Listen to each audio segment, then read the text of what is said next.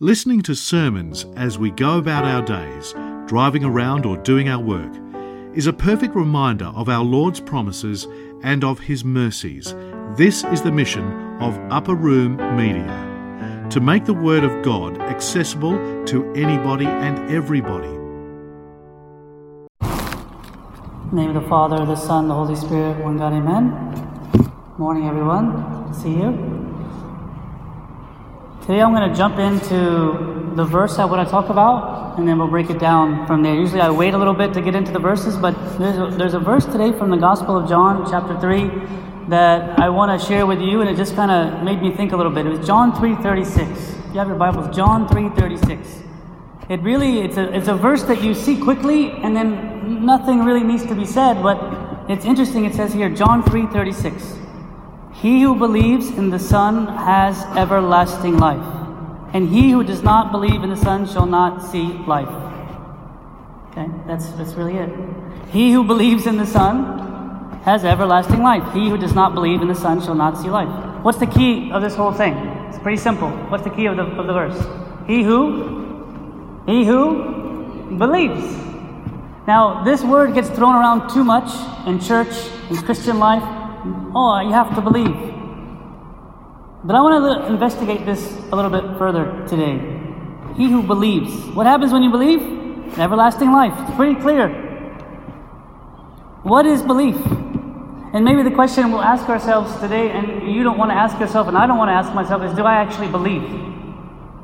Do I actually believe? And everyone here says, yeah, we believe one God, God the Father, the Pantocrator, and we go from there. But do you believe? Do you actually believe? Do we believe? And maybe later on we want, we want to talk about something else. What is hurting my belief? What is, what is taking me away from fully believing?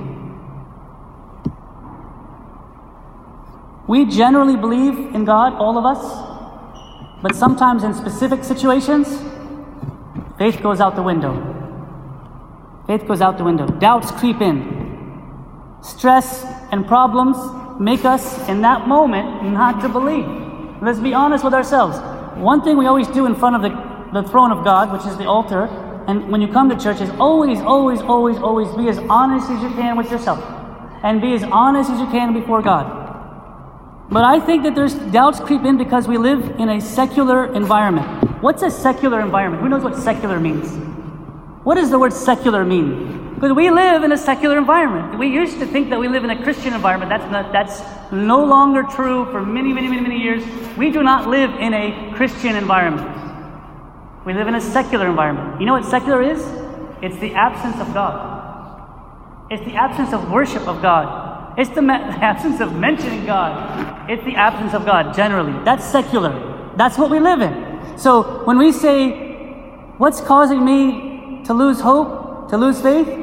It's because everything around us is not faith.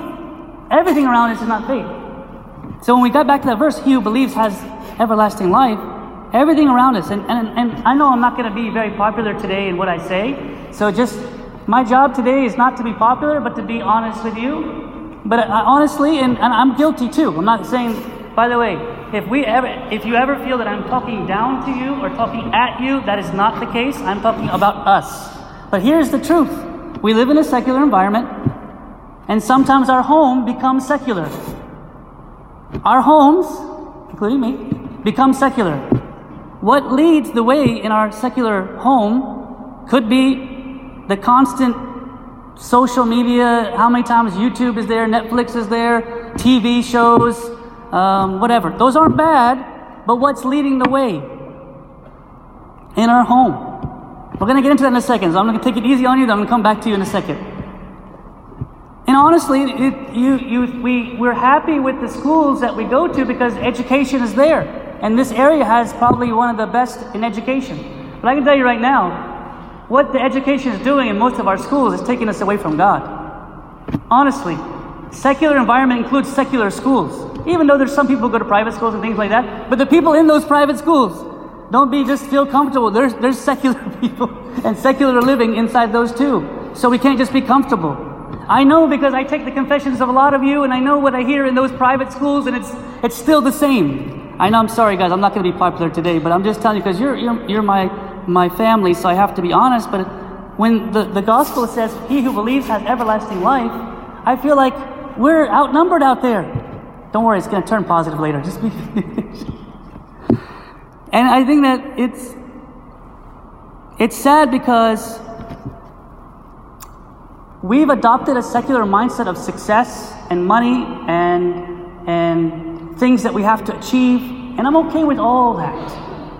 I'm not letting you leave here today thinking that Abuna is against all of you and all the success and all. No, no, no. I just don't like that the secular thinking and mindset has taken over us, the Christians and the church people. It's taken over. What's leading the way? What's leading the way is not God anymore in our daily life. Our kids, those of you who are married with kids, our kids are growing up not knowing their faith very well, not strong in their faith. And to be honest with you, I've been reading statistics in the church, even Orthodox churches. The youth are being lost in our churches. It's a lot. It's a huge number. And we always say, no, no, no, no, not my, not my children. I even say that. I'm the priest, my family, there's no way. But to be honest with you, we're out, manned out there. So, what I'm asking you today, when the gospel says he who believes has everlasting life, believe, we're getting killed on belief. We're getting killed on belief. But I'm going to tell you three things, and if you want to write them down today, I never ask you to write things down, but if you want to write them down, you want to think about them, you want to examine them further. But at the end of the day, we want to pray before the altar, say, and when I'm talking to children sometimes, and I'm talking to youth sometimes, some of you don't have children, and some of you don't have youth in your home, and some of you are not youth, no offense. Some of you are older. This is for you and for everyone, okay? Just take it in your own context. But there's three things I want to share today that will help us believe. Let me ask you a question before I give you the first one. What's the number one reason why people, especially young people, leave their faith? It's a question for you. What's the number one reason why people, young people especially, leave their faith? What do you think? What's the reason? Why? Them to church, read the Bible, we pray. Why leave their faith?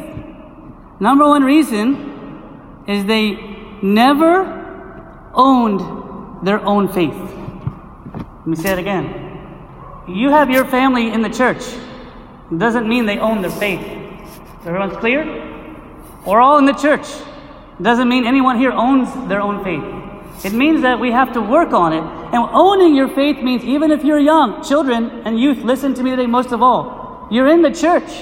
But you have to make a decision that you want to pray, that you want to come to church. You should be bugging your mom and dad to come. You should be leaving if you're old enough to drive on your own, come early, and own your own faith. So, number one thing is owning your faith meaning that you have your own relationship with God. It's not because someone told you to be here, it's not someone told you to pray. It's you did it because you want to connect with God. you must search for God on your own. So each person in the church, listen to me, every one of you, look at me, look at me, look at me. Each one of you has to have your own personal relationship with God outside of anyone around you. Well, if you're a little baby, you don't have to answer me today. If you're a little, you know, little infant, it's okay. But if you're a big person, and you're old enough to listen to me, if you're old enough to understand what I'm saying right now, you must have your own personal relationship with God outside of your family. Yes, your family's going to support. We're not talking about that. But this is personal. Own it, have your own, and here's what I want you to do I want you to seek God and see what happens. Open up with me the Bible in Jeremiah. I want you to see something, everyone here. Jeremiah 29 13. Jeremiah 29 13. We always know 29 11. It's a very famous verse, but there's always 29 13, which people don't remember as much. 29 13 says this Jeremiah, and you will seek me. That's owning your faith. You will seek me. What will happen? And find me. When you search for me, with what? Search with me with what? All your heart. How do you know if it's all your heart? If you're here feeling, why, this is boring, and I hate it, and my parents forced me and I can't wait till it's finished. That's not all your heart. If you go home and they say, read the Bible, and you say, okay, okay, that's not all your heart. We'll never find God. We'll never own our faith. We'll never find God. We'll never believe. We'll never grow unless it's each one of us really seeking and finding Him and search with all our heart. You know, we come to church and play the part as a Christian. What's the Christian part? Come to church, attend liturgy, take communion, attend meetings, then go home. I love it. Proud of us. But did I own? Did I? You know how you know you owned your faith? It's not Sunday. It's Monday. Monday morning. What's Monday morning look like you? What's Tuesday morning look like? That's how you know you own your faith. It's not that we're here. It's not that Abuna is preaching the, the gospel or you heard the readings in the Bible and you heard the Bible. Wow, I read the Bible, I heard the Bible. No, it's when you did that on your own. That's owning your faith. So, children, youth, adults, families, make sure your family, you and your family, own your own faith. Each person in the family should own their own faith. Seek God with all your heart. Sounds good so far? So what's number one? Each one has to what? Own your faith. It's my faith. It's my God. This is my Father. This is my Savior. It's mine. I want to. Oh, the hymns are long in the church. Go and learn the hymns. Seek it on your own. The Bible, I don't know where to start. Find out. Get, get advice, but seek it on your own. Make sure your own. Don't let anybody look, look, if you're if you're old enough to read, you're old enough to have your own spiritual life. Okay? So number one, own your faith. Number two, this is where everyone comes in together. This is where the body of Christ comes in. Find support for your faith. You say it again. Find support. Number one is own it. Number two, find support. What does that mean? There's three main groups of people that influence you to grow in your faith. Does anybody know number one, number two, and number three in order? Three main groups of people help you grow in your faith and support you. What's number one influencer over your faith? What do you think? What do you think the number one influence over your faith to grow? Which group of people? Parents? Yourself? The influence over you. Who influences you most in this world? One, two, three. What do you think? Social media? Me? Very good. Okay, outside of you, who are the influence? What makes you grow or not grow in your faith? Think about the young generation, think about old, think about work, think about school. Friends. Okay, so here's the three that I read in order. Number one, and you guys said it, some of you said it right. Number one influence over your faith is your family. So that means for parents, even though we think that our kids are losing, we're losing them outside, still, number one influence over our family. Like if you're married, husband and wife, that's a great influence. If you're not married, your siblings, right? Your family. Your family is number one to help support you in your faith. Number one. So we can't say, no, they should they should help the church should do that. And the friend and the school, and we blame everybody. No, no, no, sorry. Sorry. Number one, influence over our family's growth in faith is the family. So, parents, speaking of parents, adults, if you want your children to believe, what do you need to do? Believe. If you want your children to walk in humility, what do you do? Walk in humility. If you want to be, you want your children to, to be faithful in their schoolwork, what do you need to do? You need to be faithful. You want your your kids to get off the social media. You to need to. All of us. Get off it. So it's the influence. If they, if our children, I'm speaking to parents now for a minute. If our children see us every day reading the scripture and praying, what do you think they're going to catch? They're going to catch the same thing. So, number one influence of faith is family. If I'm not honest, don't ask your kids to tell the truth, right? So, number one, number one influence over our faith in our family to grow is our walk. our walk. And here's the thing, which I learned recently. If anyone in your family has a question or a doubt or uh, uh, something that they don't know about God, don't shut them up. Let them talk. Guys, we have the biggest influence over our family. Let everyone in the family talk. If you have a spouse that's doubting, if you have someone, open up, share, talk about it. Because the biggest support for your faith to grow is your family. Your family, your family, your family. Okay, we good there? So own your faith. Second is find support for your faith. The number one support for your faith is your family. Who has a guess for number two? Support for your family. Influence. What's the number two influence over your family? I won't say support in this one. Influence. It's friends. Friends is number two. So, this is where adults, who are your closest friends? Kids, youth, who are your closest friends? Do they own their faith? Do they talk about God? Do they live the right way? How do they live? Parents, just a small thing that we need to do is we need to make sure we know who our children's friends are at school. We know who they are at church. Who are they at school? We have to be involved in that because, to be honest with you, what I hear in our confessions is that the school friends have a big, big negative influence over our children. But again, I'm going to speak to the children and youth. Sorry, guys, I want to speak to you for a second. I want this is for the youth and children. Open up a verse with me. Find a way to find a Bible quickly. 1 Timothy 4:12. This is your verse. Adults, give them, your children and your youth this verse. This is for you. This is what I want to say to you about your friends. 1 Timothy 4.12. 1 Timothy 4.12. 1 Timothy 4.12. This is for you, young generation.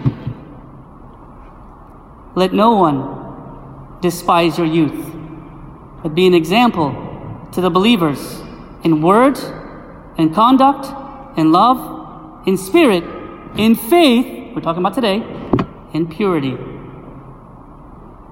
Youth and children, be an example to the people. So, what I'm trying to say to you is this is that when you go to school, I know that your friends are influencing you. I know that what they do and how they act and how they speak. I know what they watch. But you be different. You be the example. In all those things. Purity, faith, all those things. You be the example. You be the model. You be, don't be influenced, but you stand strong and be on your own. And parents, we have our part in it too. By the way, those who don't have families, when you go to work, let's be honest, there's influences there too. We have, like I said, we're living in a secular society with influences, influences, influences. I'm not just talking about the young people today, but I'm especially the young people, but the old people, we also have to take care. Last, in the support of number three, which I'm proud we're number three, but we're a bronze medal today. We're not the gold or the silver. What's number three? We came in third place. What's third? The church. You would think the church would be the number one influence over your family. It's not. It's number three. Number one is family. Number two is friends. Number three is us here at church. So since we made the bronze medal, let me tell you what I think we should do. And I'm guilty about what I'm going to tell you. I'm guilty about what I'm going to tell you. Nothing should come before the church stuff. Nothing. No, we have the birthday, we have that event. Nothing. Nothing. Like I said, I'm guilty of this one. Nothing. No, but not on Sunday. No, when we have a retreat or a mission trip. No, but I don't think we can. We have this and we have that at the retreat. We can't make. What? This is a retreat to grow your family to another degree. And we say we don't. No, guys. Sometimes even the retreats get canceled from your because we have this and that. Is that really important? If you miss that thing, that would it would it do anything? So what I'm saying to you today is, church, we're number three. Well, let's be a good number three. Let's not let any commitments take precedent over our church commitments. You say no, but sometimes we have. Okay, I'm okay with sometimes, but not many times, and not for the big things. When there's a retreat, first one to sign up. When there's a mission trip, First thing sign up. Why? Because the church is trying to take care of the souls of your family, trying to take you to another level. Help work with them. When you come to church, also coming early helps. Those of you who come early, you know how much it helps. Come early to church. And kids, like I said, you push for that. But what I'm trying to say about the church is this be careful. This is what I felt in 2023 about the church. We are here as if I'm free. If there's nothing else going on, okay. No, no, that's not the way it is. Church is first, and your other stuff could be later. It's not that if everything is working out and the sun and the moon align, then I'll go on the retreat. No. You clear everything, you clear your whole schedule, and you put that. That's why this this coming next Wednesday, we're going to announce mission trips. I'm going to tell you about it later on. I want everyone to attend the meeting on Wednesday night, Zoom, but I want everyone to sign up on the next day for a mission trip. Why? Because we want to take you to another level. Okay, I'm done about that. So, number one was family. Two was who? Friends. And three is bronze medal, church. Don't put anything before the church. I know I'm not trying to make you feel guilty. This is not a guilt thing. This is a priority thing. What is the priority? Okay. So, one, own your faith. Two, find support for your faith. Last one, number three, which no one wants to do share your faith. This one, people say they turn off here. This is where everyone turns off. Okay, but that first one, own your faith. I get it. Two, find yeah. Three, share. Why should why should you share your faith? What do you think? Why? What does that do to your faith? When you share your faith, what does it do to your faith? It stamps it, it strengthens it. It says, I believe in this and nothing. And by the way, when you tell people what you believe in, then you have to do what? Then you have to live it. If no one knows you're even a Christian and you go to school, you look like everybody else, but when you share your faith, guess what happens? You have to live it. You know, I remember the first time they asked me to be a Sunday school teacher. I'm like, uh, I don't know the Bible. I don't know the Bible. And uh, I don't think I'm the right guy. And I said, no, no, no, no, here, here, teach this. I looked at it. After a while, guess what? I had to change my behavior outside. Because I'm telling the kids, and I'm sharing my faith, and I'm saying this, and I'm saying that, and I'm So it changes. So I'm saying to you is, and by the way, parents, I want to say something to you. Does your children know any story about your faith? and something that happened in your life, spouses with each other, do you share that with each other? Like, with each other, children, with a friend? I want you guys to take a risk this week and share your faith story, what God has done in your life many, many, many times. Share with someone. If you're really bold, share it with friends and work co-workers and if you're really bold, but share. But parents, number one, share with your kids. Do they know how you became really close to God or do they know anything about your faith story? If they know, tell them again. Sharing faith strengthens faith. I'm done, guys. But I just wanted to say all that. Sorry to take a long time. Took a long wow, I took longer than usual. Sorry about that.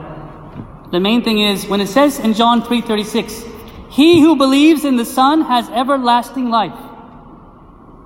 Believe? Faith? You gotta own it. Children, youth, own it. Do you believe? Are you here because you want to be here? Do you go home and read the Bible when your parents don't tell you? Own your faith, find support for your faith, and share your faith. And that's what we're going to pray for today. God, strengthen my faith, faith and protect my faith and grow my faith because I want to I want to have everlasting life. I want to be with you, God. He who believes in the Son has everlasting life. Let's pray for that today. Pray for one another. Glory be to God forever.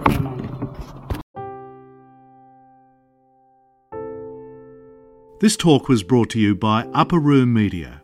We hope that this talk has, through the grace of God, touched your heart, and we pray that it will not only inform you, but will also transform you and your life with Christ.